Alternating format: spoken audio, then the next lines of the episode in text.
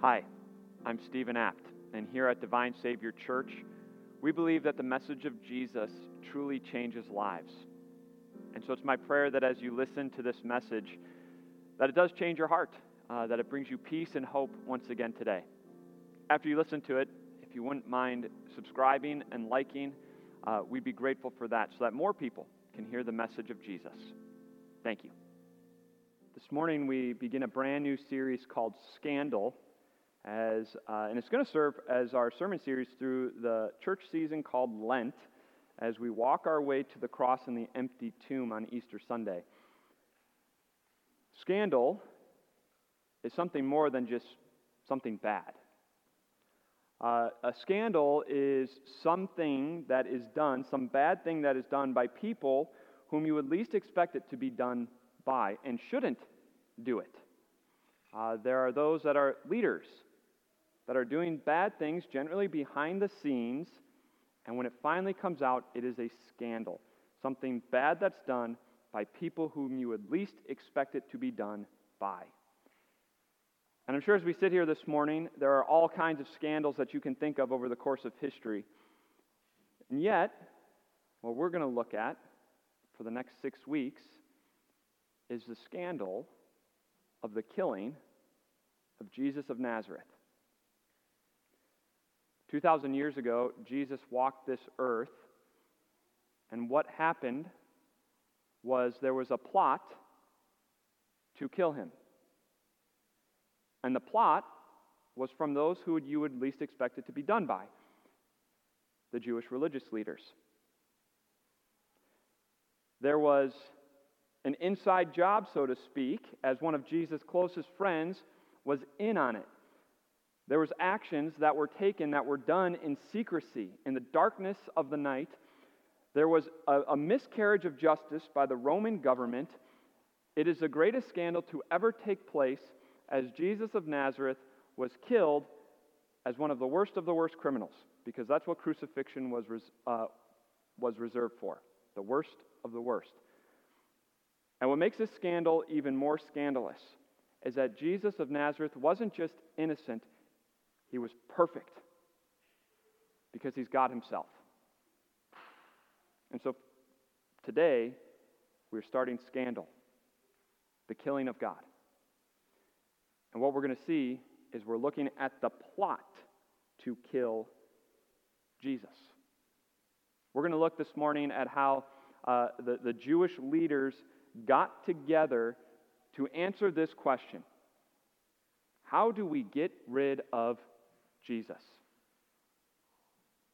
And it's important for us to know how they did it and how they got to that point because there's a little part in each and every one of us.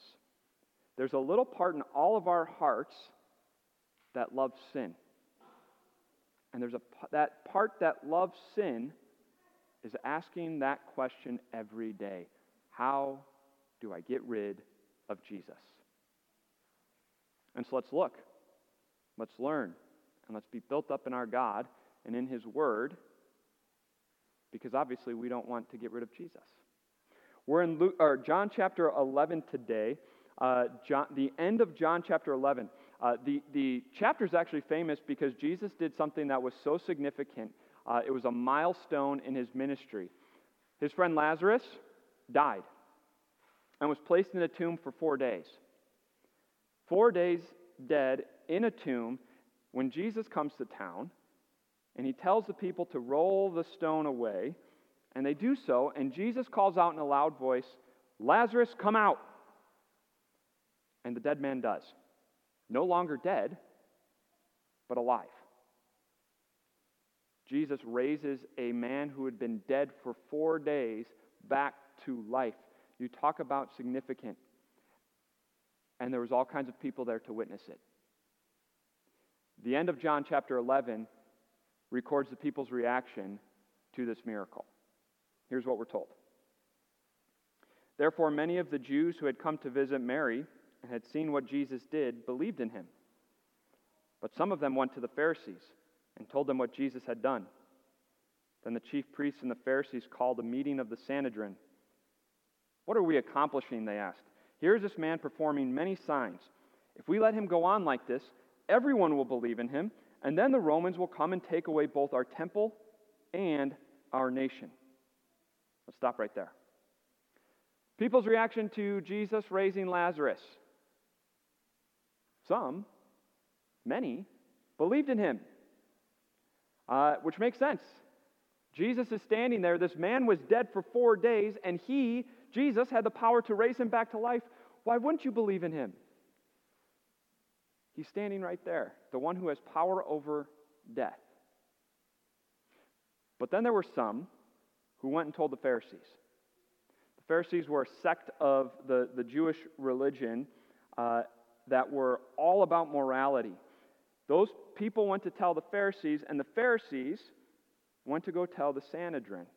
Uh, the ruling council, made up of 70 men who oversaw the political and the religious affairs of the Jewish nation. The high priest served as the de facto president, so to speak, of the Sanhedrin, the leader of the Sanhedrin.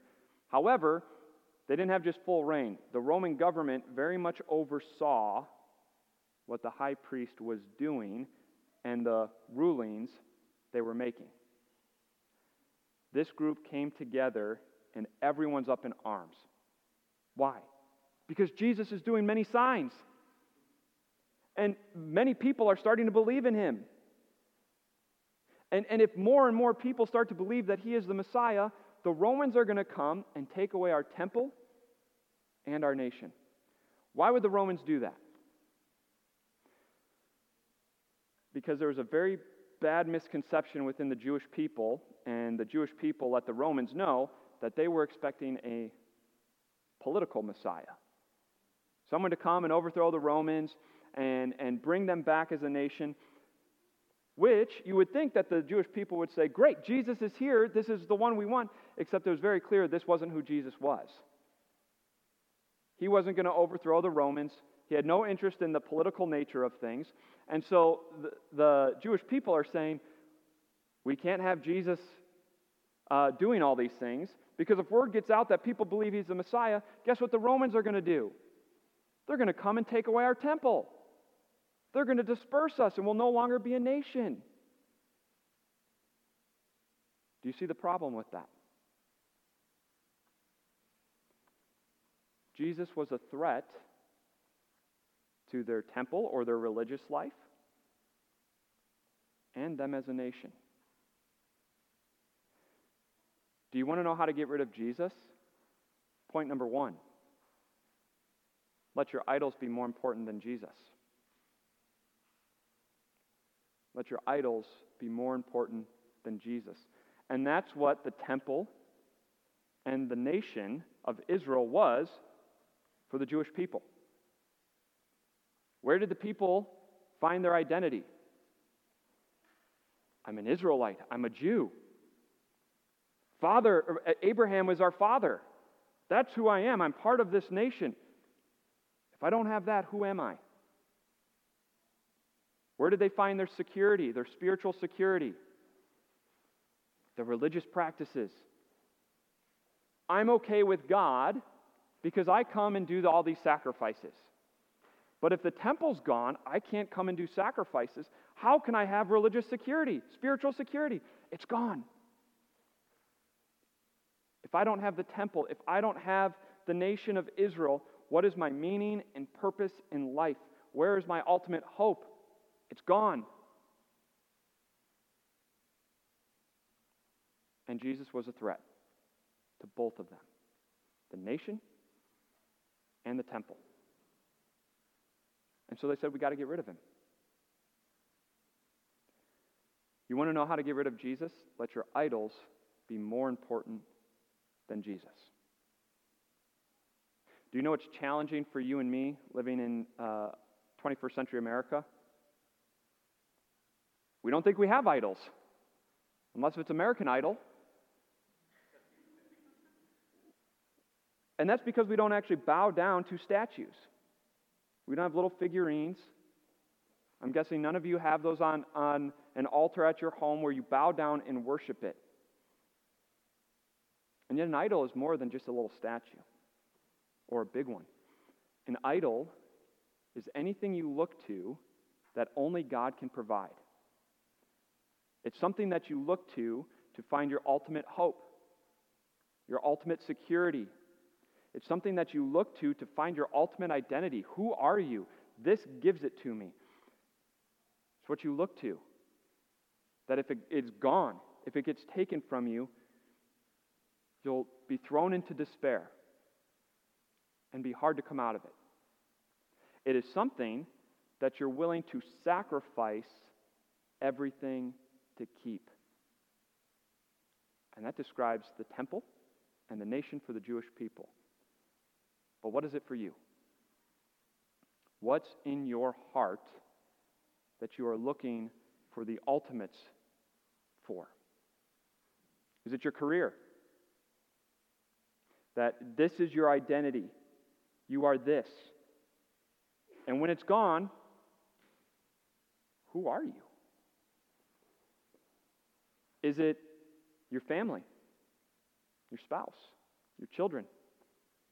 If I'm not a mother anymore, then who am I? And what's my purpose? Is it someone's love and respect?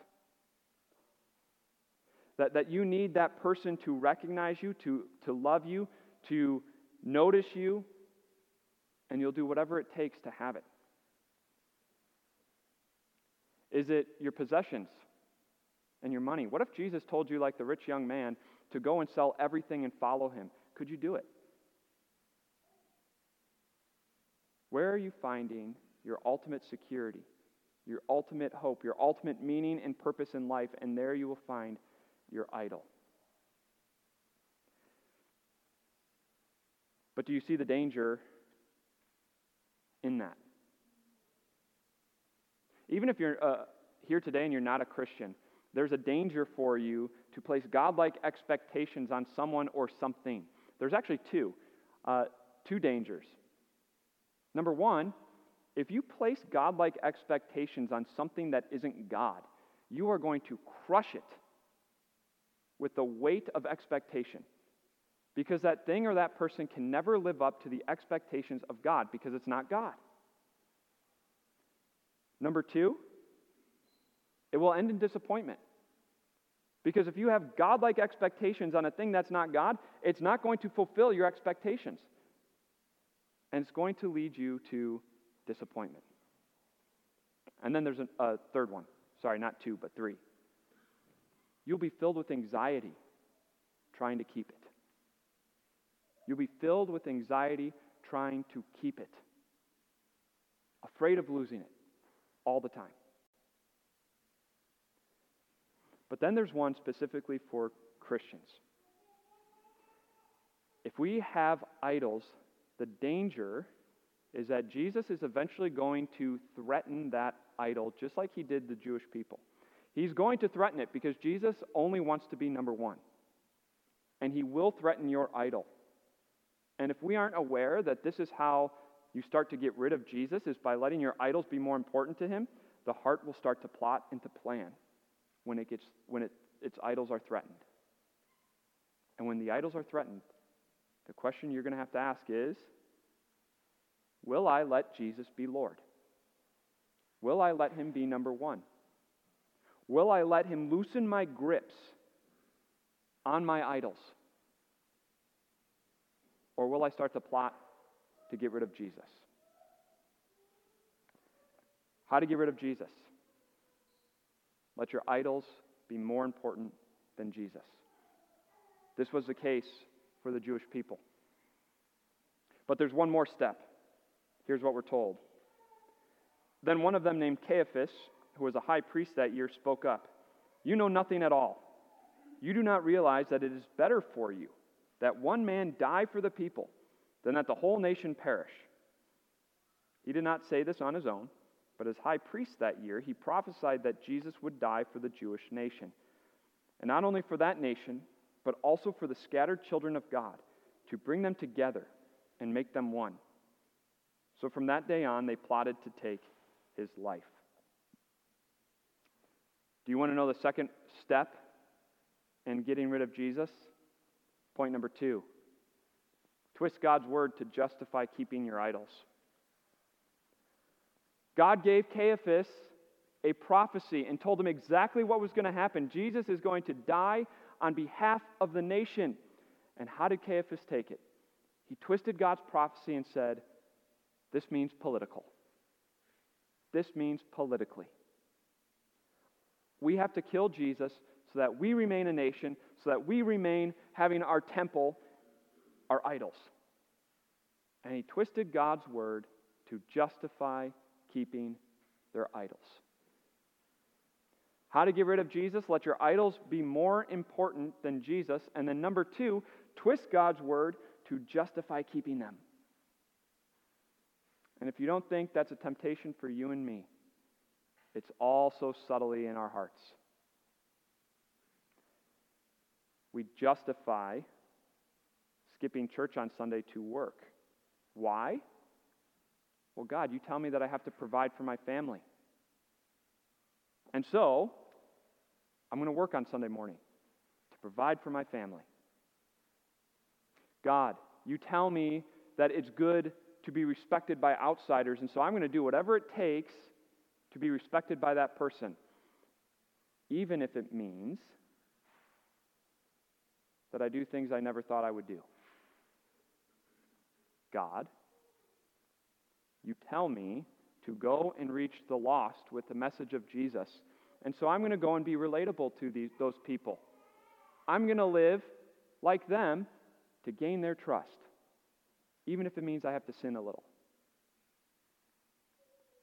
God, you tell me that I need to work.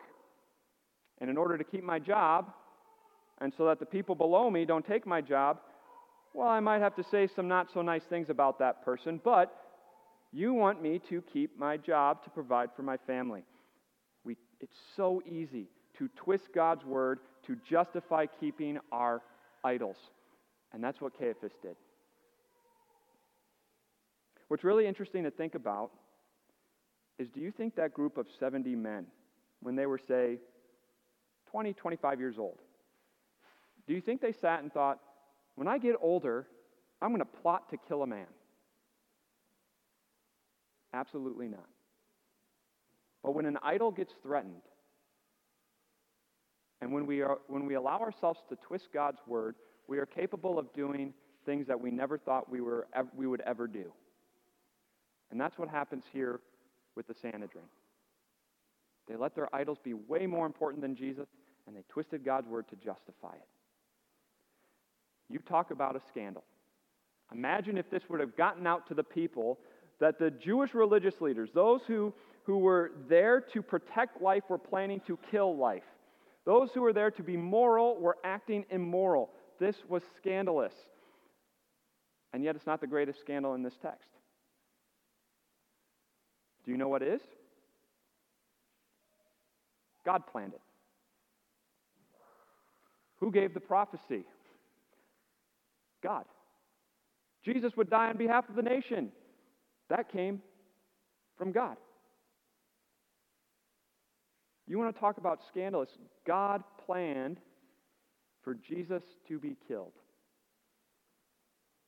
Your third point. Caiaphas plotted to save his nation politically.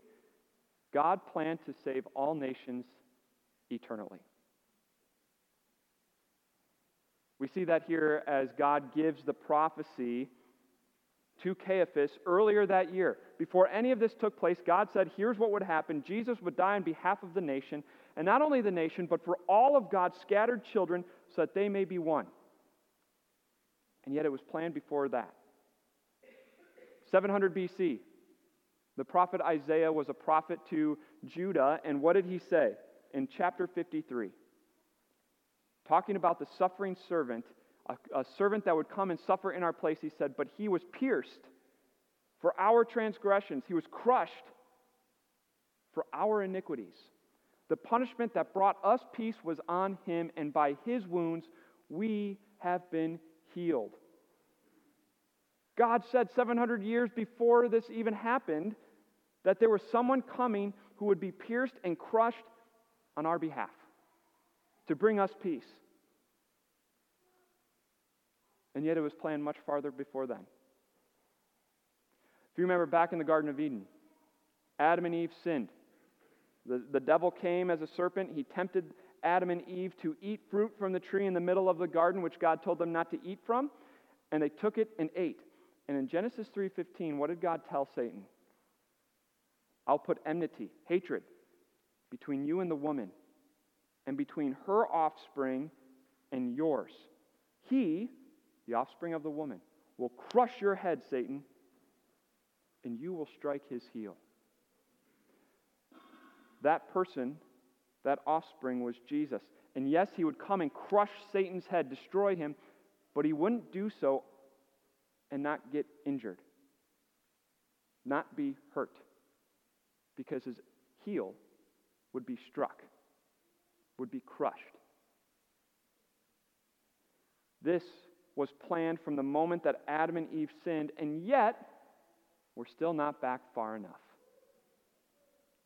What did we hear in Ephesians chapter 1 earlier today? That before the creation of the world, God chose us to be holy and blameless in His sight. In love, He predestined us through Jesus Christ our Lord. Before God said, Let there be light, He knew you and He chose you to be holy and blameless through Jesus Christ. Do you know what that means? That before God said, Let there be light, He knew that humanity would fall into sin. He knew that the second person of the Trinity, Jesus Christ, would need to come into the world to suffer and die on behalf of the people. He knew it. He planned it. He planned the salvation history. And God still said, Let there be light. God still said, Come, let us make mankind in our image and in our likeness. Knowing full well that Adam and Eve would fall into sin, knowing full well that he would need to send his son to suffer and die. And he still did it. Why?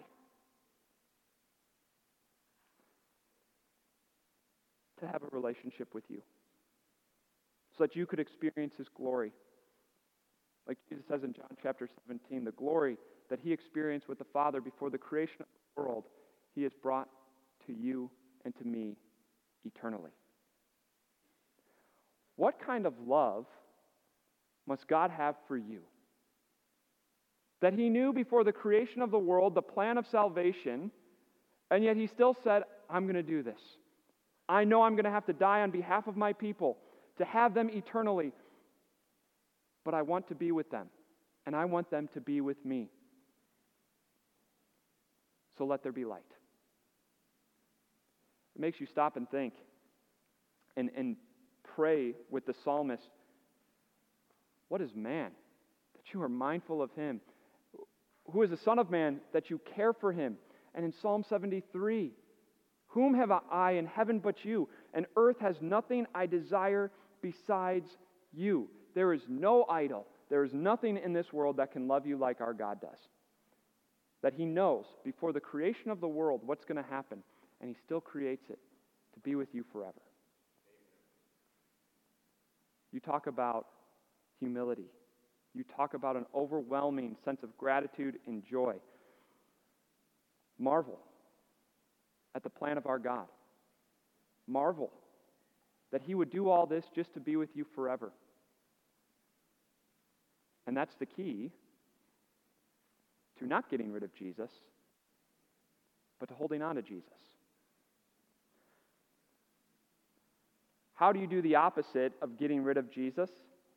You stop and you marvel at the plan of our God. That before the creation of the world, He knew us, chose us, still created us, to, to marvel at His plan and His love for you and me. Do you know what it does to our hearts? It loosens the grip on our idols because suddenly they're no longer important. Because that thing can't love me like God does. That thing can't save me like God can. That thing can't give me an eternal identity, purpose, and worth like God can. And so let's marvel at the, his plans this Lenten season. Let's sit and marvel at the love that He has for us, that all of this was planned before the creation of the world, just to spend eternity with us.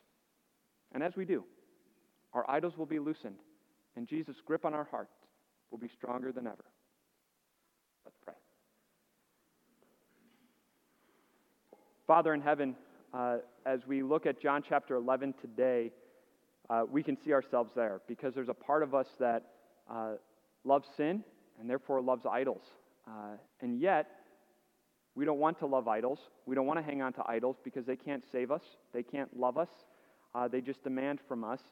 Uh, instead, we want Jesus to threaten those idols. as scary as that sounds, we want him to threaten it so that he can be number one in our hearts because it's only through him that we have eternal salvation. It's only through him that we have the identity of being part of your eternal body, your eternal family. It's only through Him that we have eternal meaning and purpose.